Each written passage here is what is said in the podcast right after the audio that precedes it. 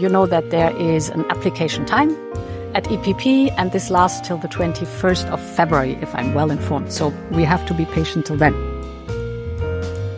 Tady jsou bruselské chlebíčky, váš průvodce zákulisím politiky v Evropské unii. Tři nápovědy. Má ráda poníky, je matkou sedmi dětí a zastávala post ministrině obrany. O kom je řeč?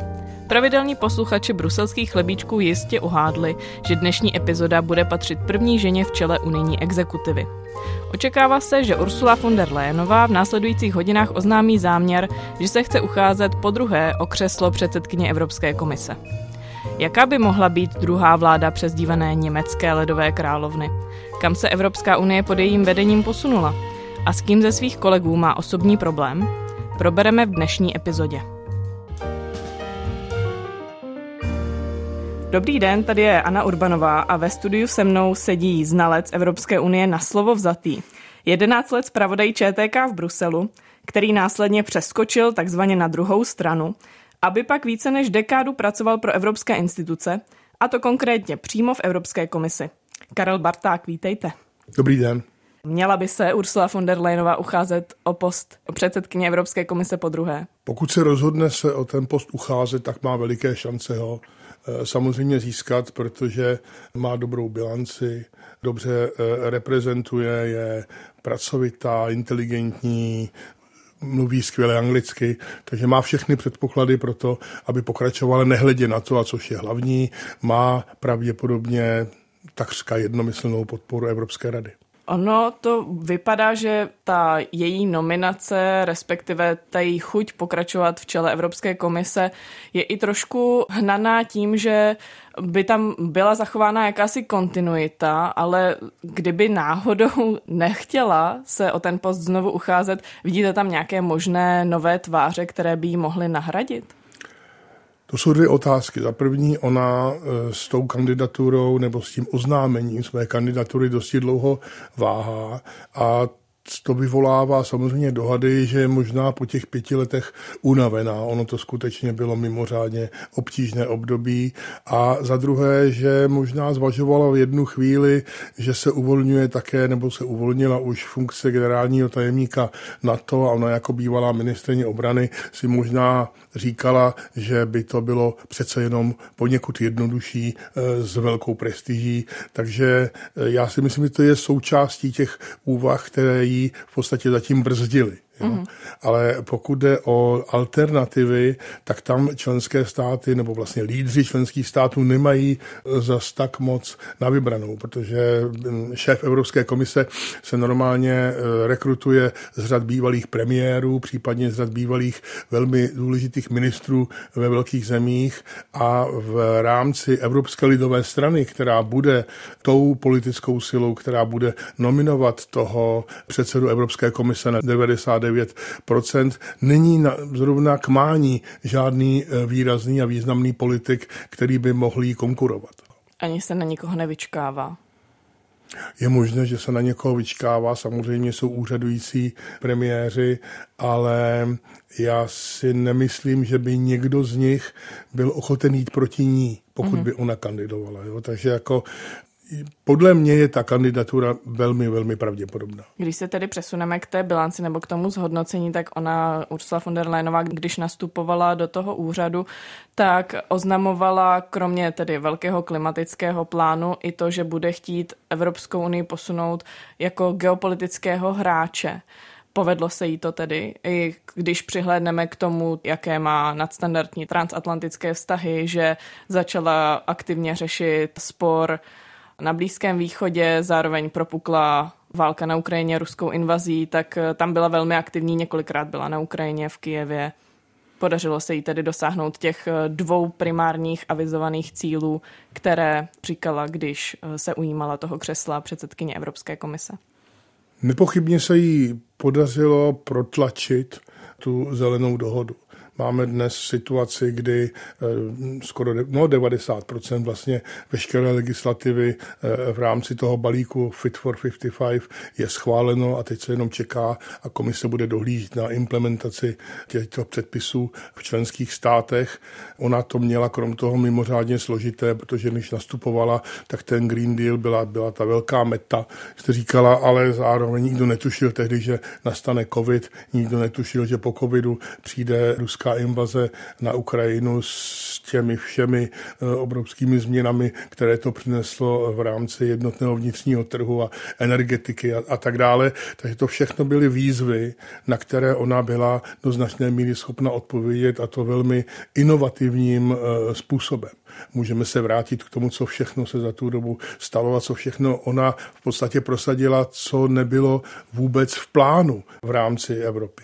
Pokud jde o tu geopolitickou roli Evropské unie, to je trochu samozřejmě větší oříšek, protože už samo uspořádání Evropské unie a její totální zaměření na vlastně tu ekonomickou eh, spolupráci ji nikdy v podstatě nepředurčovalo k tomu, aby hrála velkou roli na světové scéně, nehledě na to, že jestliže máte spolek o 27 členských státech a o každém stanovisku vůči jakémukoliv zahraničně politickému problému se musíte dohodnout jednomyslně, tak eh, samozřejmě ta nepružnost je obrovská a my vidíme dneska, že jsou prostě světové problémy, které se na evropské úrovni v podstatě neřeší leta, protože všichni vědí, že se na nich neschodnou. Mm. Typickým příkladem je v poslední době tak tak Izraeli a jeho válce, eh, válce na Blízkém východě, kde ta schoda je, řekněme, velmi úzká a Evropská unie tudíž nemůže v tomto případě hrát výraznou roli, protože členské státy jí nedají ten mandát těm evropským institucím, aby tuto roli hrála. Na druhé straně samozřejmě tím, že Evropa zůstala velmi jednotná vůči té ruské agresi na Ukrajině, tak v tomto konkrétním případě tu e, roli do značné míry sehrála, ale to je dáno samozřejmě i tím, že je zde obrovská ambice Ukrajiny se stát členem Evropské unie, takže řekněme v tom bilaterálním vztahu zde Evropská unie sehrála roli a významnou roli a pokud tedy dojde k tomu, že by Spojené státy ochabovaly v té pomoci, jak se to zdá v poslední době, tak její role bude e, neustále v tomto směru narůstat. Neukousla si tou geopolitickou rolí nebo tím avízem hrát významného hráče na poli geopolitickém trošku velké sousto tím, že právě to ustanovení těch institucí ji nepředurčuje k tomu, aby právě mohla něco takového dělat, že proto zkrátka nemá ten mandát, že tam ty instituce na to nejsou tak nastavené? Přesně tak, ona vyhlásila, že chce hrát geopolitickou nějakou úlohu a nemá proto pravomoci a nemá proto eh, předpoklady. Že? A to jí eh, samozřejmě brzdilo a svým způsobem to vyvolávalo určité, eh, řekněme, pochybnosti o tom, zda ty její vize eh, doopravdy obstojí teda v konfrontaci s realitou. Tam je ta situace taková samozřejmě, že je tam vysoký představitel pro zahraniční politiku, je tam zároveň předseda Evropské rady a všichni tři, včetně tedy předsedkyně Evropské komise, mají pocit, že mají nějakou roli hrát na tom, na tom světovém kolbišti, na té světové scéně a pak dochází nejenom k tomu, že nikdo ve světě pořádně neví, kdo je tím hlasem té eh, Evropské unie, ale zároveň oni neustále mají pocit, že si vzájemně lezou, eh, tak říkají, do zelí a tedy eh, vede to k určité nepohodě, řekněme, na té nejvyšší úrovni ve vztahu mezi těmi nejvyššími představiteli. Nehledě na to, že tím, jak je to založeno celé, že vlastně ti nejvyšší představitelé Evropské unie mají být z těch jednotlivých politických směrů, ze kterých se tedy sestává ta evropská politická scéna a jím odrazem tedy je Evropský parlament, tak uh, oni si nemohou a priori ve všem, ve všem rozumět, že španělský socialista nebude mít nutně podobné postoje nebo stejné postoje jako německý křesťanský demokrat, případně belgický liberál. Že? Takže Hm, tady to formulace nějakých postojů evropských vůči světu je velmi složitá i kvůli tomu nastavení, jak vyplývá z Lisabonské smlouvy. Naražíme tím tedy na vysokého představitele pro společnou zahraniční a bezpečnostní politiku Josepa Borela a stáleho předsedu Evropské rady Charlesa Michela a s ním právě má Ursula von der Leyenová velké pnutí. Je to i něco, na co jsem narážela v úvodu. Viděli jsme to na několika příkladech asi nejvíce do očí bíjících to bylo, když společně navštívili tureckého prezidenta a atmosféra, která tam nastala, tak eh, dostala název Sofagate, protože Ursula von der Leyenová byla posazena na křeslo, které bylo vzdálené od těch dvou mužů, kteří se tam spolu bavili a ona jenom přihlížela. Plus jsem zaznamenala určité spekulace o tom, že oni dva se nesnesou, aby se někde potkali, když spolu přijíždí třeba na summity, takže je to organizované tak, že přijede jeden nebo druhý dřív, aby se spolu na tom červeném koberci nepotkali, aby každý měl tu svoji chvilku slávy zvlášť. Tak máte nějaké vy vtipné historky o tom, jak tyto dva pozorujete? Normálně jak je ta smlouva nastavená, tak eh, automaticky vyvolává nevraživost přes tu Rue de la Loi, že jo, tu uh-huh. um, ulici v Bruselu, na, která odděluje vlastně hlavní sídla těch dvou institucí. Bylo tomu tak mezi Barozem a Van Rompuyem, bylo tomu tak mezi Žádnem Claudem Junckerem a Donaldem Tuskem, ale vždycky dokázali alespoň navenek vytvářet teda určitý pocit nějakého souznění a, a nějaké, nějaké jednoty. Tady v tomto případě skutečně padla kosa na kámen, co my teda e, víme a můžeme sledovat, že vlastně ty kabinety těch dvou představitelů mezi sebou vůbec nekomunikují, že tam nedochází k žádné interakci ani na té, řekněme, středně vysoké e, úrovni, takže každý si jede jaksi po svém, navzájem se ostřížím zrakem sledují a snaží se prostě nějakým způsobem tomu druhému namydlit schody. Takže to je taková velmi nepříjemná situace. Podle mého názoru, z toho, co jsem mohl sledovat, ať už to byla Sofagate, nebo to byly některé eh, další události, vítání představitelů afrických v Bruselu, kdy prostě Charles Michel si potřásal eh, rukou s těmi africkými prezidenty, kteří přijížděli a v podstatě vůbec nebral ohled na to, že vedle něho stojí Ursula von der Leyenová a hned jim ukazoval, že mají jít, mají jít dál. Takže on s takovým tím trochu mačistickým způsobem si myslím to způsobil a je tam taky problém samozřejmě, že on má teda mimořádně velké ego, paní von der Leyenová taky má svoje ego, takže i toto je prostě eh, takový jako tu vlastně předurčení k tomu, že si, eh, že si nebudou rozumět. Ale já si prostě myslím, že bude do budoucna, až se jednou dojde k nějaké revizi těch základních smluv, takže to je něco, co by se opravdu mělo opravit, protože celý ten systém vlastně toto vyvolává. Mm, a jakým způsobem by k tomu mohl dojít? Protože teďka se debatuje o tom, že by se ty instituce mohly reformovat,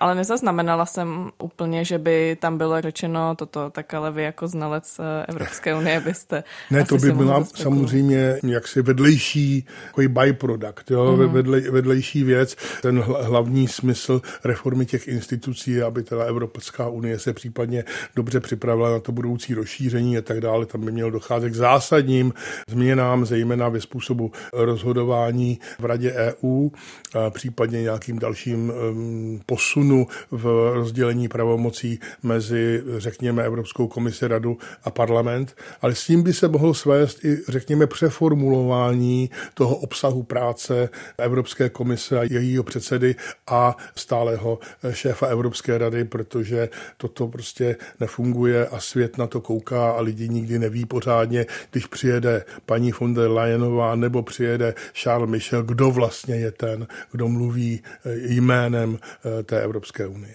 Říká host dnešních bruselských chlebíčků, bývalý novinář a znalec unijního zákulisí Karel Barták, se kterým se bavíme o Ursule von der Leyenové a jejím očekávaném oznámení kandidatury na druhé funkční období v čele Evropské komise. Posloucháte Bruselské chlebíčky, průvodce kuchyní evropské politiky. Už jsme tady naráželi na velké ego Charlesa Michela, zároveň o Ursule von der Leyenové se říká, nebo přezdívá si německá ledová královna a s tím se pojí i styl nebo způsob, jakým ona pracuje a jakým způsobem rozhoduje. Povídá se o ní, že vše ty zásadní rozhodnutí činí v úzkém kruhu, že si do toho úzkého kruhu pouští opravdu minimum dalších lidí, tak jak byste toto zhodnotil? Je to zdravý způsob, jakým by měl předseda Evropské komise delegovat možná i třeba jako tu práci na své kolegy v té Evropské komisi, protože zástupce v Evropské komisi má každý členský stát. Ono je to eh, samozřejmě složité. Ta funkce je eh, mimořádně obtížná v tom, že by ta komise teda měla mít nějaký tah na branku, že by měla zejména v tom posledním období přicházet s novinkami, které tady ještě nikdy nebyly počínaje společným nákupem vakcín a, a společným zadlužením, pro, eh, aby se financoval ten, ten fond obnovy a jsou to jako vytvářením toho nebo posilováním toho mírového nástroje, aby se z něj mohly platit zbraně pro Ukrajinu a tak dále. To jsou věci, které tady nikdy nebyly. Takže ono to musí v nějakém místě vznikat a potom tedy samozřejmě eh, musí teda zároveň to kolegium komise s tímto být srozuměno a řekněme podpořit to větší většinově, protože komise rozhoduje většinově a není, eh, řekněme, ten poměr sil v komisi po tom rozhodnutí zveřejňován. Takhle to funguje, takže to, ta úloha toho předsedy Evropské komise je v tomto směru eh, nezastupitelná. Von der Leyenová se v podstatě zaměřila na to, že bude jaksi chráněna těmi svými lidmi, které si do komise přivedla, e, zabarikádovala se do značné míry v tom 13. patře paláce Berlemont, kde i bydlí, že, což jako se nikdy předtím e, nestalo. Se to nestalo. Předtím. Je to ojedinělé pro ní? Je je to, no je to ojedinělé z hlediska historie, jo? prostě je to poprvé, co předseda Evropské komise v podstatě bydlí tam, co pracuje. Že, mm-hmm. že mhm. normálně Jean-Claude Juncker odjížděl každý podvečer buď do svého bytu kousek od komise ve čtvrtí Eterbeck, anebo přímo zpátky do, do Lucemburku. Ona je tam pořád, na, ve srovnání se svými předchůdci je mimořádně eh, pracovitá, ale zároveň samozřejmě ten její vztah těmi ostatními členy kolegie vyložně závisí na tom, jakou má který z nich sílu, jakou váhu každý z nich generuje. Ona pravděpodobně bude mnohem častěji se vidět, řekněme, s Thierry Bretonem nebo s panem Gentilonem, než než eh, s kyperskou komisařskou zodpovědnou za zdraví, teda zejména v poslední době a tak dále. My víme, že eh, někteří komisaři čekají hm, třeba z týden, než je Ursula von der Leyenová přijme na nějakou bilaterální poradu nebo tak, takže ona je dosti, dosti jaková odtažitá. Zároveň ten systém, že jo, ten systém těch šéfů kabinetů a ty pravidelné zkusky a tak dále, ten funguje, takže ty věci se předjednávají dosti dopředu a aspoň nemáme zprávy o tom, že by docházelo k nějakým výrazným, řekněme, střetům v rámci toho kolegia až na takové ty excesy, zejména teda polský komisař Vojčechovský a jeho názory na zemědělství a ti komisaři, kteří vlastně jsou vysláni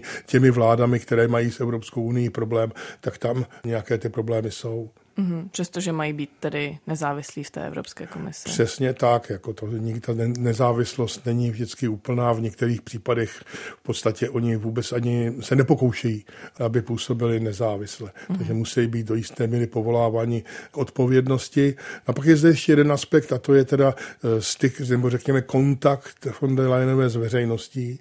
Ona velmi často mluví, velmi často vystupuje, dobře vypadá, dobře mluví, má dobře napsané projevy, to je všechno v naprostém pořádku. Na druhou stranu relativně málo se stoupí, teda z těch výšin toho 13. poschodí dolů do toho press roomu, do té tiskové místnosti v suterénu Paláce Berlemont a jak se se podrobí otázkám novinářů, to je jako relativně velmi zřídka a už velmi nerada dává bilaterální rozhovory pro jednotlivá média, na což si někteří velcí hráči v Evropě trpce, trpce stěžují. Jo, to je pravda. Já odebírám newsletter politika a tam čas od času se objeví taková hláška, ano. jako už tolik a tolik dní žádáme Ursulu von der Leyenovou, aby nám dala rozhovor a pořád nic. Když ještě zůstanu u těch personálí, toho tvrdého stylu, jakým pracuje, to, že ona sama je na sebe dost tvrdá, co se týče nějakého pracovního nasazení a předpokládám, že to samé očekává od toho svého týmu komisařů, který si, který si sestavila. Pokud bude znovu předsedkyně Evropské komise, jak si bude sestavovat ten tým nový, Česko bude také nominovat eurokomisaře. Když odhlédneme od těch osobností nebo tváří, které teďka zaznívají v posledních měsících veřejným prostorem, zůstanu tedy v Česku, tak ale pojďme třeba zkusit jmenovat nějaké vlastnosti nebo osobnostní rysy, které by měl mít ten eurokomisař, který by byl součástí toho týmu Ursuly von der Leyenové, která bude chtít jet na ten výkon, která bude očekávat disciplínu, která bude očekávat to, že ti komisaři budou prostě stejně pracovití, anebo aspoň spolky jako ona. Jasně, ono, to, ta její volnost, řekněme, při tom sestavování toho týmu je minimální. Ona musí pracovat s tím, co jí členské státy nabídnou. Má možnost v některých případech, stalo se to v minulosti, odmítnout mm-hmm. toho či onoho nebo, eh, kandid... Nebo, pardon, eh, nechtěla jsem vám do toho skočit, nebo říct si požadavky. Ona byla první, kdo, tuším, řekl, že chce, aby ti nominanti byli dva, muž a žena a ona si podle toho sestavovala. Ano, ale ne všichni to respektovali. Že? Mm. Řada zemí nominovala jednoho člověka, jsou to prostě svrchované státy, premiéři, oni nebudou prostě poslouchat, co jim nařizuje, nebo nějaká přání, protože to není součást jako jejího mandátu, on tomu se může vyslovit jako přání. Někdo se tomu přání podrobí a někdo prostě ne, takže řada zemí stejně nominovala minule jednoho člověka a ona potom se musí spokojit s tím, co ty státy navrhnou, jaké jaké kandidáty a pak musí nějakým způsobem s tím kolegiem pracovat, což je pytel blech, jo, se budeme povídat, každý má svoje ego, každý má svoje nějaké směřování a tak dále, takže udržet to všechno pohromadě a řekněme to kolektivní rozhodování prostě nějakým způsobem generovat není vůbec uh, jednoduché. A co jsme se chtěli? Jo. Osobnostní rysy Osobnostní toho rysy člověka, toho který, člověka. kterého by měla vyslat česká vláda. No tak samozřejmě vzhledem k tomu, jak, jaké máme zkušenosti z toho posledního období fungování Evropské komise, tak to musí být v každém případě schopný mimořádně v talentovaný, fundovaný politik. Je celkem jedno, z jakého, řekněme, kouta té eh, společnosti přichází, ale měl by mít eh, určitě manažerské zkušenosti, protože eh, každý komisář, až na výjimky některých místopředsedů, má pod sebou minimálně jedno, někdy jedno a půl generálního ředitelství. To jsou tisíce lidí a samozřejmě jsou to lidi, ta generální ředitelství jsou řízena generálními řediteli, že to jsou lidi, kteří tam jsou spoustu let, kteří prostě to mají opravdu jaksi v malíku a aby ten komisař byl schopen prosadit svou vůli vůči tomuto aparátu, aby se nestávalo to, co se stávalo v minulosti často, že vlastně toho komisaře řídí ten generální ředitel a e, nikoli naopak, tak eh, je potřeba, aby to prostě měl, byl člověk, který už má nějaké ostruhy.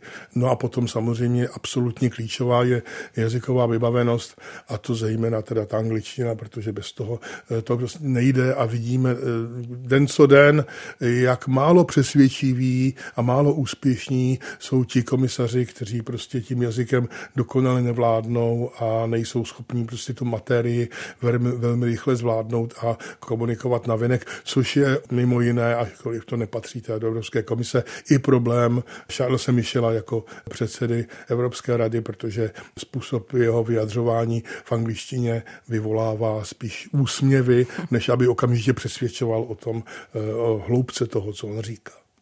A jaké vize nebo plán, další kroky byste očekával od té budoucí Evropské komise, kterou velmi pravděpodobně znovu povede Ursula von der Leyenová?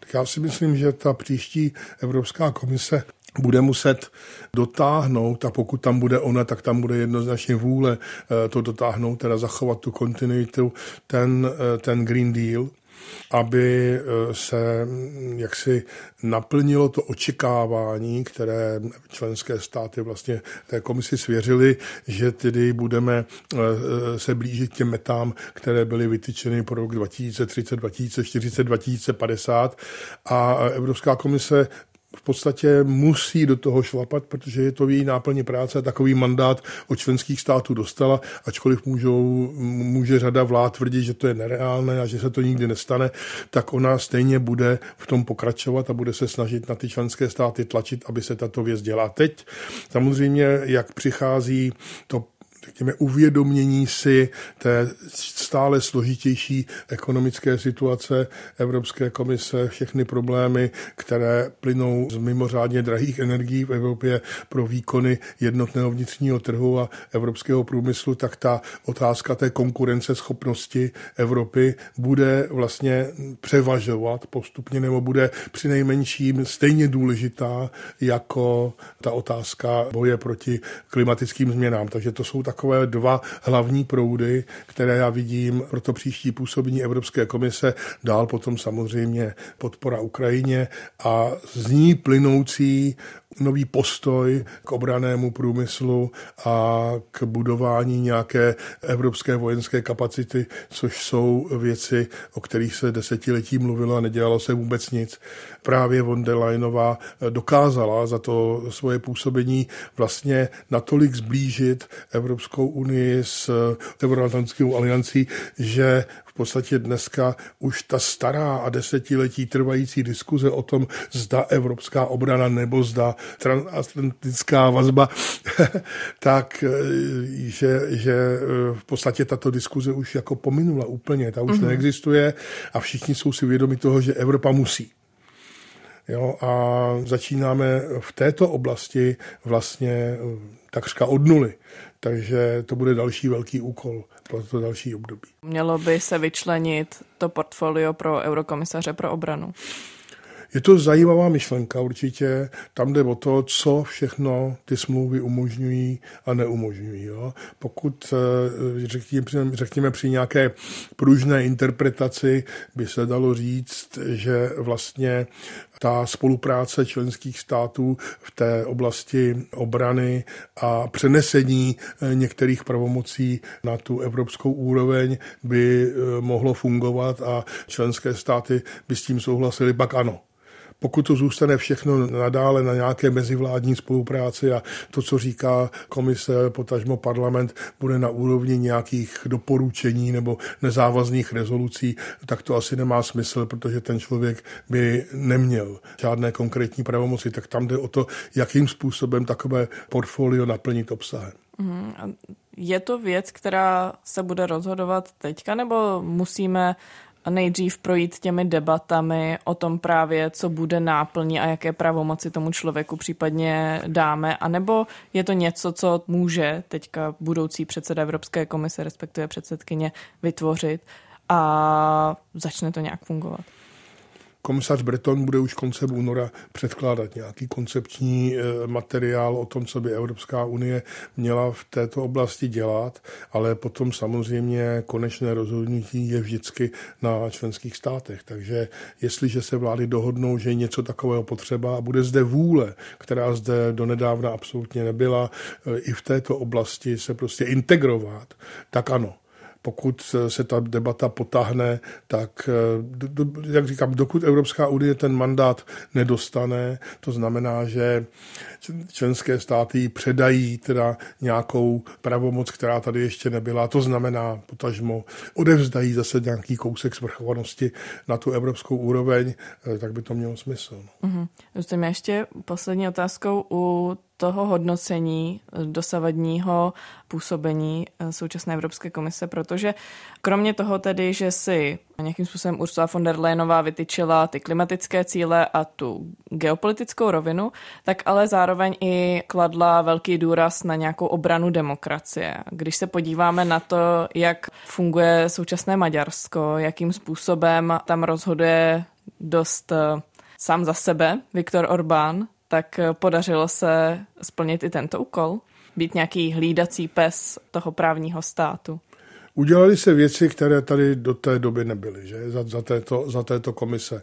Evropská komise hodně, řekněme, byla aktivní v tom, aby se provázalo dodržování eh, právního státu a vlády práva, teda s tím poskytováním peněz z evropských fondů. To je něco, co je naprosto, naprosto nové a viděli jsme, jaké obrovské to způsobilo prostě otřesy, ale nakonec prostě to Evropská komise spolu teda s většinou členských států prosadili. Krom toho Evropská komise nyní vyhodnocuje ten stav právního státu v každé zemi každoročně a tady je velká zásluha taky české eh, eurokomisařky Věry Jourové, tak eh, to jsou novinky, které tady nebyly a které si do značné míry vynutilo to sklouzávání Maďarské Maďarska a Polska k té eh, nedemokracii. Takže ano, došlo zde k výrazným posunům. Na druhou stranu co poskytují smlouvy jako, jako možnosti. Že? Ty jsou mimořádně omezené a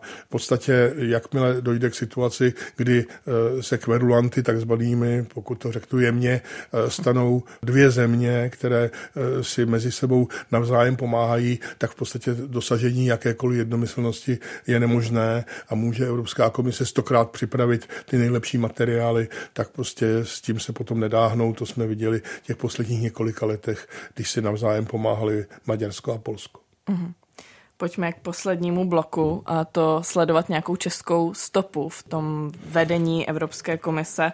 Vy jste působil v Bruselu od eh, roku 95, což znamená, že jste zažil všechny eh, čtyři eurokomisaře, kteří eh, měli vliv na to, jak se do toho nejdřív procesu začlenovala Česká republika, jak se tam pak učila tedy nějakým způsobem fungovat a jak tam teďka už několik let působí. Kdybyste měl porovnat ty přístupy předsedů Evropské Evropské komise Prodyho, Barosy, Junkra, teďka von der Leyenové, tak eh, jaké hlavní rozdíly ve vztahu nejdřív možná k vedení toho kolegia těch komisařů jste tam vnímal a následně pak jaké implikace to mělo vůči českým politikům? Samozřejmě eh, Romano Prodi byl, byl komisařem, teda byl předsedou komise jenom velmi krátké, ano, velmi ano. krátké období, několik měsíců. On byl ten, kdo byl u toho, když k tomu velkému třesku, k tomu rozšíření došlo a do dneška eh, to považuje za svůj samozřejmě obrovský počin. Jinak eh, to byl předseda komise, který v podstatě nebyl schopen dost dobře uhlídat ty svoje komisaře. Byla tam řada komisařů, kteří mu přerůstali přes hlavu. On byl velmi takový chaotický, působil dosti slabě.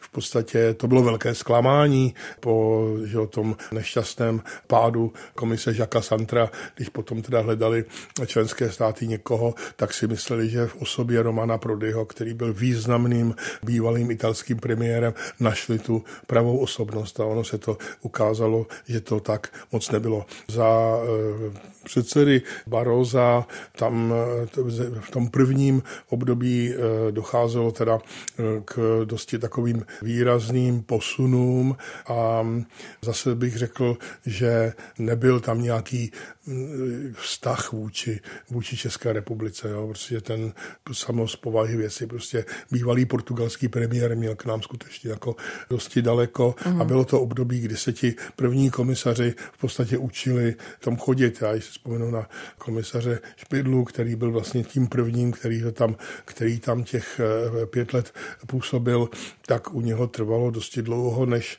vlastně našel tu rovnováhu mezi tím, že je zástupcem tedy mm, Evropské unie a že je zároveň teda bývalým českým premiérem. On mm-hmm. v podstatě si z té přísahy, kterou učinil na začátku toho, jsme vyvodil, že on v podstatě už nesmí mít žádný styk se svou zemí.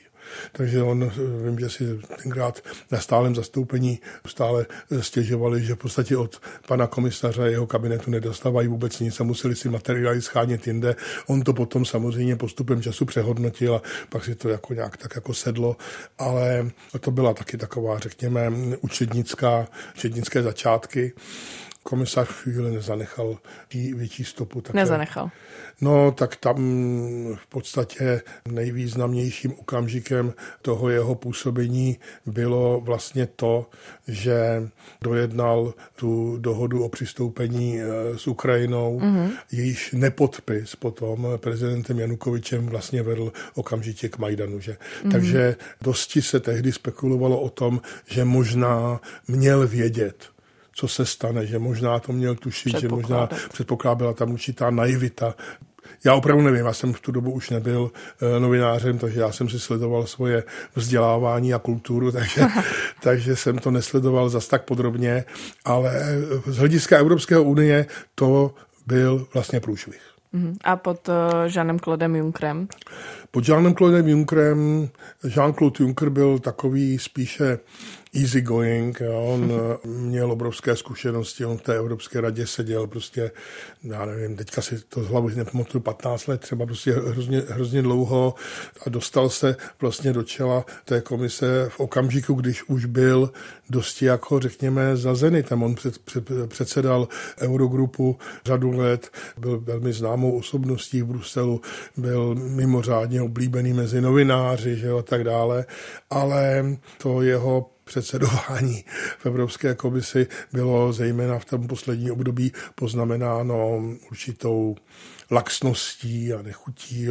O něm se vědělo, že ve čtvrtek se sebere a odjede do Lucemburku a vrátí se v, v úterý ráno, mm. že jako m, mm, tam e, nebyl žádný výrazný, výrazný tak na branku a tak dále. On taky nemusel, ne, nemusel řešit takové věci, jaké musela řešit potom von der Leyenová, takže to byla taková do jisté míry údržba té jeho době a jak jsme o tom mluvili předtím, že jo, tak si relativně dobře rozuměl i s Donaldem Tuskem, takže to byla taková harmonická doba ve srovnání s tím, co prožíváme dnes. A asi to musela být velká změna pak pro ten úřednický aparát ve chvíli, kdy tam seděl Jean-Claude Juncker s tím svým laxním přístupem a pak tam nastoupila tedy Ursula von der Leyenová, která nejenom, že neodjíždí na víkendy nebo na prodloužené víkendy domů, ale dokonce bydlí v tom paláci Verlamont. To nepochybně a pocítili to samozřejmě ti komisaři, zvyšovala se nálož práce, že jo, a zejména v některých směrech, některá generální ředitelství,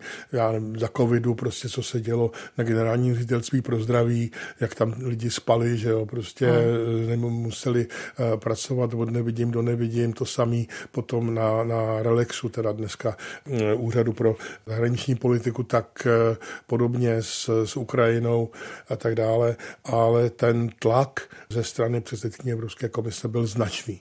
Na druhou stranu, jak já znám to prostředí v Evropské komisi, tak v podstatě ti úředníci, řekněme, nebo většina z nich jsou hrdí na to, že mají silného předsedu, jsou hrdí na to, že ta komise prostě hraje určitou roli, že prostě mm, dodává těm členským státům, co potřebují, že jim prostě je schopná předkládat eh, života schopné návrhy, že je prostě, že je aktivní a že je vidět. Takže tam ta nálož práce není zase tak stěžejní, hodně ta, taková ta, řekněme, ta příslušnost korporátní k tomu úřadu.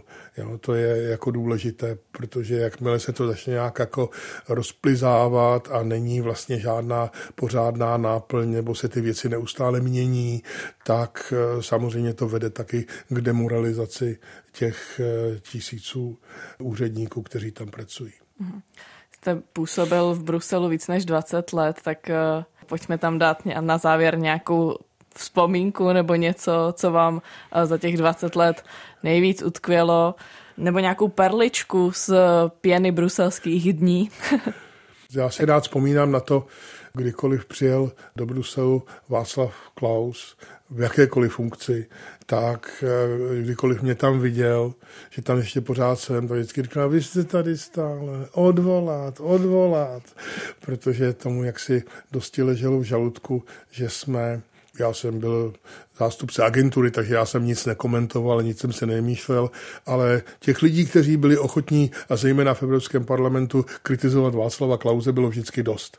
Takže jsem jim někdy popřál sluchu a to se mu hrubě nelíbilo a jednou on tam byl jako ještě, když byl předseda poslanecké sněmovny a on seděl, my jsme seděli v nějaké náslechové místnosti a on nás tam neviděl jako novináře, tak si myslel, že tam žádní novináři nejsou tak se tam pustil tehdy, to byla Nikol Fonténová, byla předsedkyně Evropského parlamentu a on se tam pustil takového projevu, kde jako říkal, že už toho má dost, že prostě ta plíživá integrace pořád pokračuje a že vlastně ten Evropský parlament tomu pomáhá a že by naopak ti zástupci těch eh, členských států v tom parlamentu měli bojovat za udržení svrchovanosti a ne prostě předávání neustále té svrchovanosti do Bruselu. A že si ta Evropská unie a zejména Evropská komise vůči nám, ačkoliv jsme už členská země, počíná jako profesor vůči žákovi, prostě, že ho jako neustále jako prohání a trestá.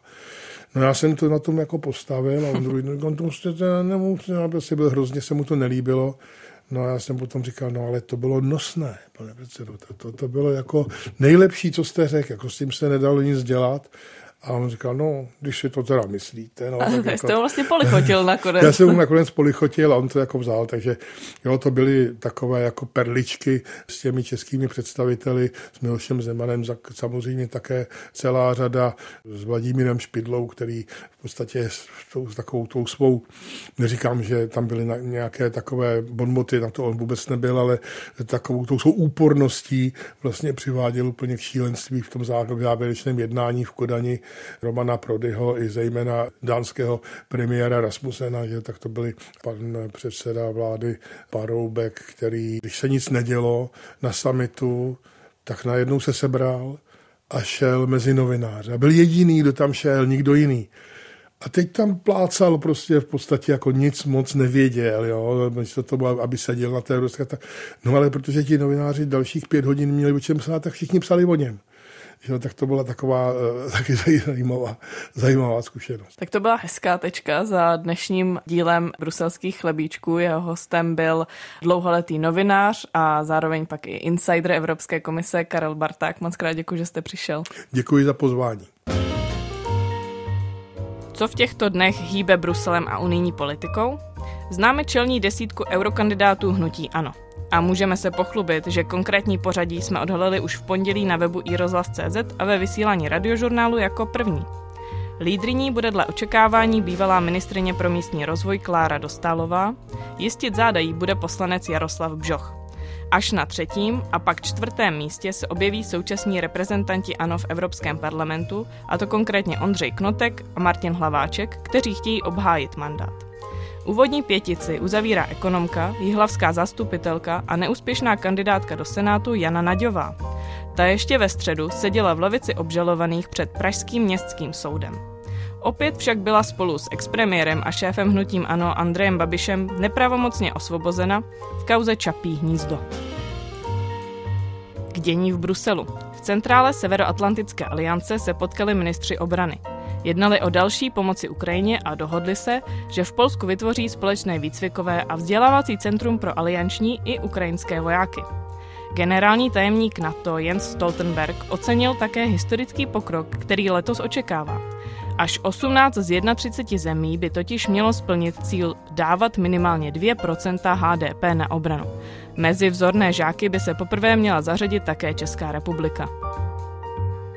Srílanská zpřátelená skupina v Evropském parlamentu pod drobnohledem.